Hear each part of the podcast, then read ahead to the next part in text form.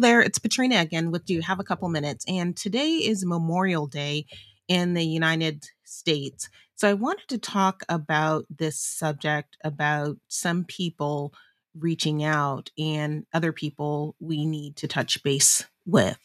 I think that holidays help us to remember and to regain focus. And Memorial Day is a time when we remember those who gave their all in military service to our country. We owe gratitude and we owe them great honor.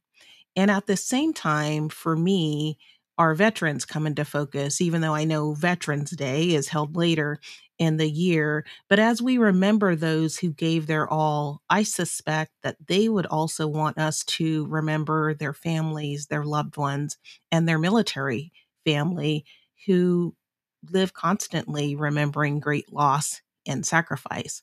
It reminds me of the importance of reaching out in relationship there are those among us who are suffering and who will reach out for help. And there are those who suffer in silence. Sometimes reaching out with a kind word, a check in, or an invitation can make a world of difference when someone is suffering.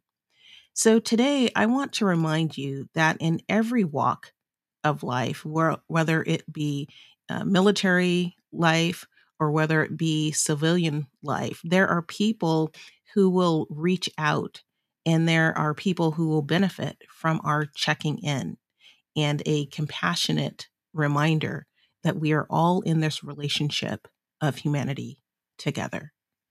And with that, that is my few minutes for today. I hope that you found that this has been a topic that's been inspiring, something to help you think, learn, grow, and ultimately lead a more fulfilling life.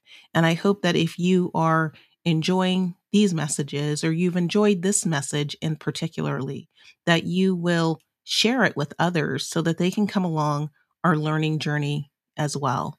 And I hope that you take the time to follow me so you get pop ups when the new messages become available. Thank you so much for joining me this Memorial Day.